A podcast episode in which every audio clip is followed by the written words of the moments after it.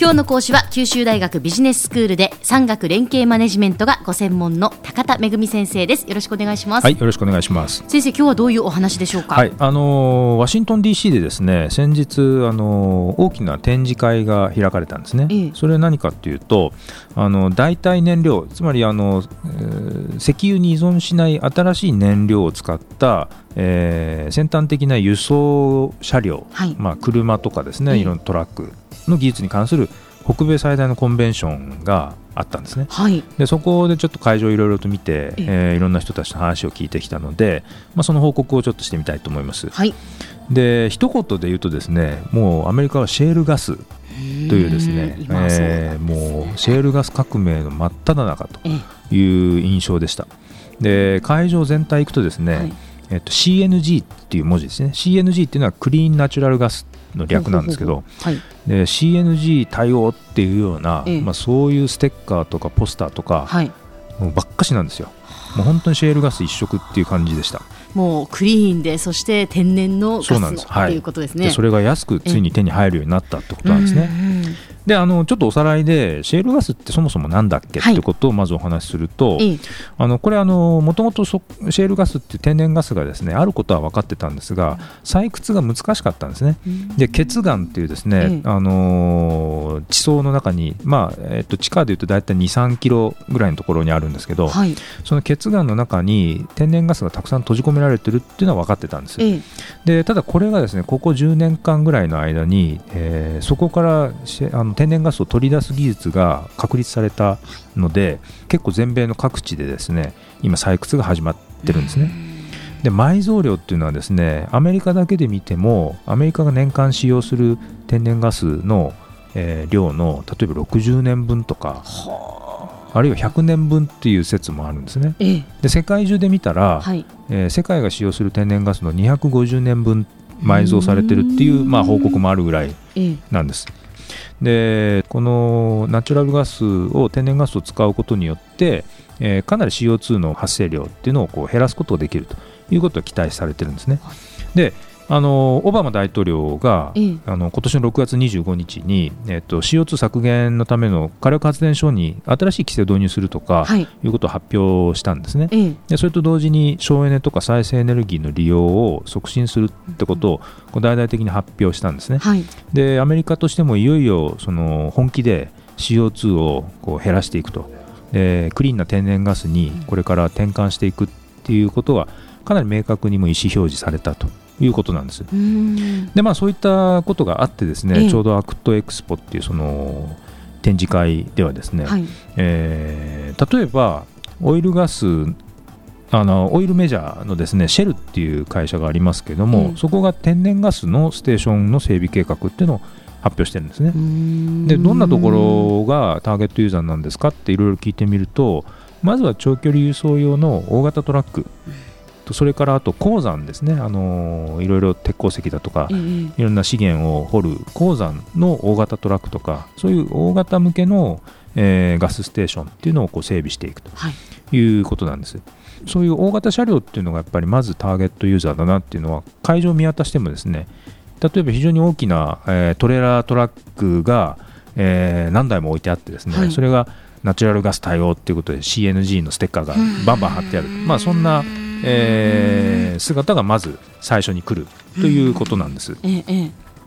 じゃあ一方ですね小型車ってどうなんだろうと、我々が日常使うような。そうですね。でこれも一応あの展示されてる車はあるんですけれども、例えば BMW とかホンダとかですね、えー、これを市販車を買ってきて、えー、ナチュラルガス天然ガスを使えるというこうハイブリッドガソリンとですね天然ガスでハイブリッドで使えるというようなえー、車両に改造されてるのも展示はされてたんですが、はい、この説明員の人に聞いてみると、うん、まあ正直なところコストダウンのめどがまだ全然立ってないので小型車はまだまだずいぶん時間かかりますと、えー、あくまでも今デモンストレーションで技術としてはできますよとい。うところまでを、はい、えー、見せてるだけなんだっていうふうに言ってましたね、まあ、ですからやっぱり大型車両から、えー、まず普及が始まって、え徐々に小型車の方に、えー、将来的には進んでいくということになるんだろうと思います。であとですねあの、まあ、シェールガスがほとんどだったんですけれども、はい、えー、例えばバイオ燃料なんかを使って、えー、バイオ CNG なんてですねバイオ天然ガスみたいななんかそういうコンセプトを打ち出しているようなそういうメーカーもあったりして。でここはですね例えば食品工場から、はい、の食品のその残差が出ますよね、はい、でそれをもとにして、えー、燃料を取り出して、ええ。でそれをあの州のですね例えばルイジアナ州とかの警察のパトカーに、はい、えー、でそういうが燃料を使えるようにすると。ただあのパトカー燃料がなくなって途中で止まっちゃうと困るんで ガソリンとのハイブリッドですけどね。はい、えー、そういうのを実験的に進めてたりするということなんです。でまあ、この会場を見渡しているとこの燃料電池っていうのはですね今、日本でとかヨーロッパでだいぶ開発が今進んでますけれども、うん、燃料電池っていうのは、まあ、正直なところ脇に追いやられてるなという印象でした。で先日の放送で九州大の学生がコンテストで優勝したっていう話をしましたけれども、はい、そのコンテストの主催団体のトップの人なんかも、まあ、ちょっとアメリカは旗色が燃料電池に関しては旗色が悪いんで、むしろ日本とかヨーロッパとかそういうところで頑張ってほしいんだよなと、えー、いうことを、まあ、むしろ日本に期待しているということを、ね、まあ、言ってましたね。でまあ、そういうあのアメリカにエネルギー革命を、まあ、アメリカにっていう世界にエネルギー革命をもたらしつつあるシェールガスなんですけど、まあ、懸念される点もあって例えば環境破壊だとか、うん、それから予想された埋蔵量通りには実は取れないという例も出てきてるんですね。そうなんですか、ええ。ですので、まあ、こういったことは今後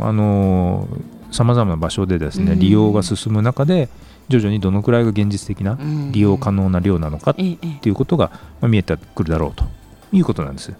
まあ、しばらくはこのアメリカのシェールガス革命から目が離せない状況だなと思います。ですね。では先生今日のまとめをお願いします。はい。あのアメリカのクリーンエネルギーの中心っていうのは今やですねそのシェールガスに大きくシフトしているという様子なんです。であの従来アメリカ社会っていうのが大きく依存していた石油からそのシェールガスあの天然ガスにですねどのようにエネルギーシフトが進んでいくかっていうのがまさにここ数年間は注目に値すると思います。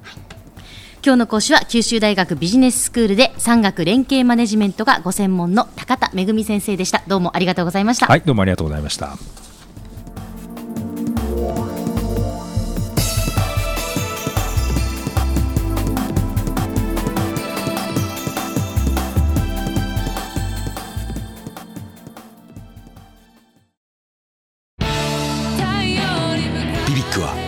州で生まれ